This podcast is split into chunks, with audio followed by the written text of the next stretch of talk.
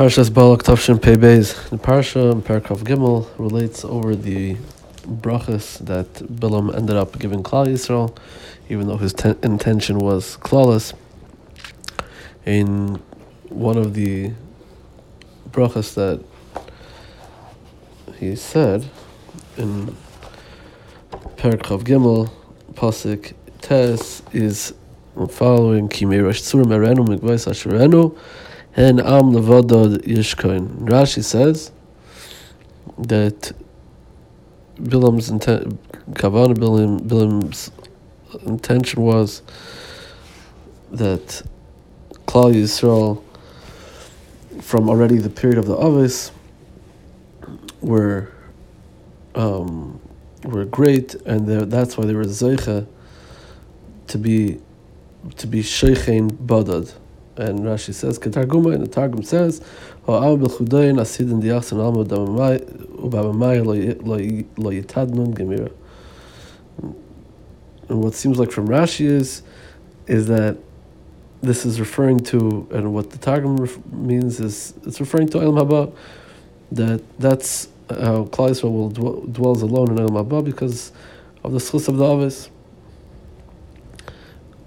Now, he says something very interesting. He says, I just would actually just point on the side first, before we get to what Rabbi Yeruchim actually says, that, very often we find in the Torah the concept of brachas.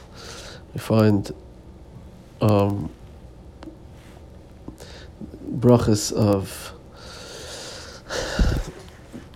in at least in the Chumash, we find the brachas of Bilaam, obviously here. We find the brachas of Brachas Yaakov, the brachas of Moshe Rabbeinu before he was nifter. Now, those brachas are sort of, I think, different than the common conception of what brachas are. We think of brachas as being brachas for, for health, for gazon, parnasa, nachas, for yeshuas, for, zivugim, for, for right shaluchim, everything, whatever it is, or for all the refuas. And I mean, it could be it's that also, but what it seems like for the most part, the brachas that the Torah mentions are brachas that speak to the identity or bring out the character and the milas of a person, and that's that's what's seems to be the case here as well, right? It's we're saying, it's basically stating facts and just bringing out the milas in the person, which seems to be the main concept of bracha, at least in the Torah, which is it's interesting. Now, Rabbi Yeruchim, he says when you take a look at throughout the Torah, you see very often throughout the mitzvahs, the azharis that the Torah gives, and and you see this reinforced many times throughout, especially throughout Chumash Devarim, that, and many other lavin and mitzvahs, that there's a main idea running through them, which is to be nifrad and chalak from the umas ha'olam, right? That's the reason for, obviously, this avodah zarah, not to be like them, obviously to believe in HaKadosh Baruch Hu, but not to go into Bechukas HaGoyim, the isser of giluach, hashchasa zaken, the dark, to go in the derech, Bechukas HaGoyim, to go to dress like them, to act like them, to Yayin Nesech, Machalos Asuros, Hechsher Keilim, all those love and many more, and just so many things that, or the tayeves, all those things that the Torah reinforces this idea so often to really drill into us, which seems to be a focal point, that we're badad, we're separate from them, and it's a big part of the Torah. And really, from the Avos, we know that right, the Avos were very makbid to not be nisarv with them, and so on and so forth, and he says that, right, that further you see that with Yitzchak, how Avraham Avinu was makbid that Yitzchak shouldn't, he made Eliezer give a shvuah that he shouldn't take from B'nai K'nan, right? And even Eliezer's own daughter, he said that that wouldn't work for him, right? He clearly told Eliezer to go to his own mishpacha, and not to chas v'shalom have any outside influences outside of his own immediate family and outside of his own sviva that he could trust, right? Avraham was like, all of us were like that, and Klal Yisrael was very, very makbid about that. And like we mentioned, right, there's all these azharis that to keep us muvdal and meruchak from the Umas HaOlam. And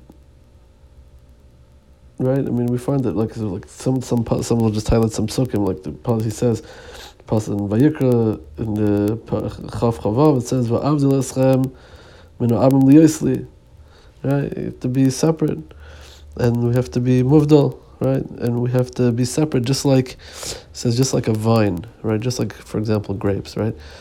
You were so careful, a farmer who plants grapes, a vintner, he's so careful about the quality of the grapes that he's growing. They'll go to extreme lengths to be makbid on where they're grown, that they should be separate, that they should be in a certain climate, and their special care is taken that they shouldn't get anything, like when it comes to even which barrels the wine gets stored in, and everything is so specific, and it's so so much care is given that it shouldn't get blemished, it shouldn't get hampered by other outside flavorings, outside influences, literally to ruin the flavor, right? To ruin the content.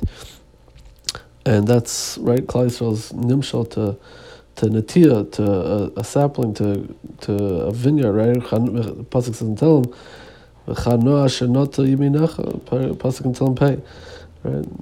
That Klal Yisrael's muvdal when it comes to being amongst the guy, amongst the Umas HaOlam.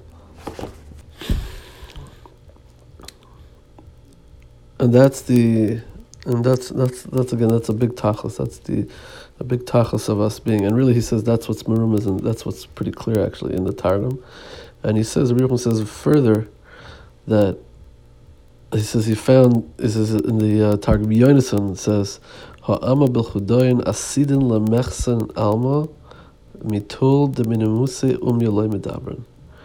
It basically says that as clear as day. The reason why Klal Yisrael, which is considered an alma, which is called an alma b'chadayin, right? That they themselves, right, or the fact that they're an am that's alone, right? That they dwell amongst themselves, and not amongst others. That's cause for asidin lemichsin alma mitul d'menusin l'medabrin. Right, their schus to be Yerush Olam Haba is from the fact that they stand alone in this world, and the same as before in the Targum Yishalmi. So this is mamish this, that as much as we are fortunate enough to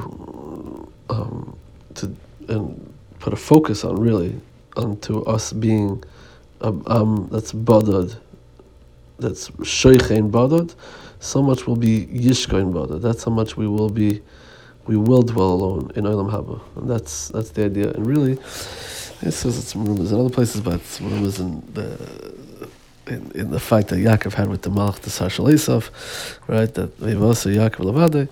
I'm not going to go into that now. But he says also, and he ends off very powerfully, that if you look throughout history, it's very, very clear and obvious that our schus kiyum was from the fact that we stuck to ourselves, and we held true to what we are, and we're not chas v'shalom, get mixed up with the minasarif, with the Umas HaOlam. And as much as we did that, that's how much we had a kiyum. And as much as we unfortunately were in the sarv with the Umas HaOlam, and that unfortunately would led to our some sort of mapala, to some sort of destruction. You see that in a general sense but in a Klalistic sense, for Klal Yisrael as a whole, and also as Yechidim, right? The people that were in the sarv amongst the Umas HaOlam, Yechidim, families, right? You look at the mishpachas, certain mishpachas, like without mentioning names, but certain famous mishpachas even, that in Klal Yisrael, they completely gone because of their because of their intermingling with the Umas HaOlam. It's evident, self-evident, it's very clear, it's clear to anyone who looks at it for, studies history. You can see it very, very, very, very clearly.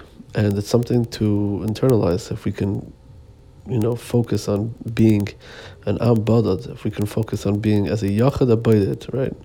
To stick to what we're supposed to be sticking to and not get caught up in the influences of the Umas HaOlam, then that's how much we'll be Zeicha to be Yishkain Badad, La'asad Laveh.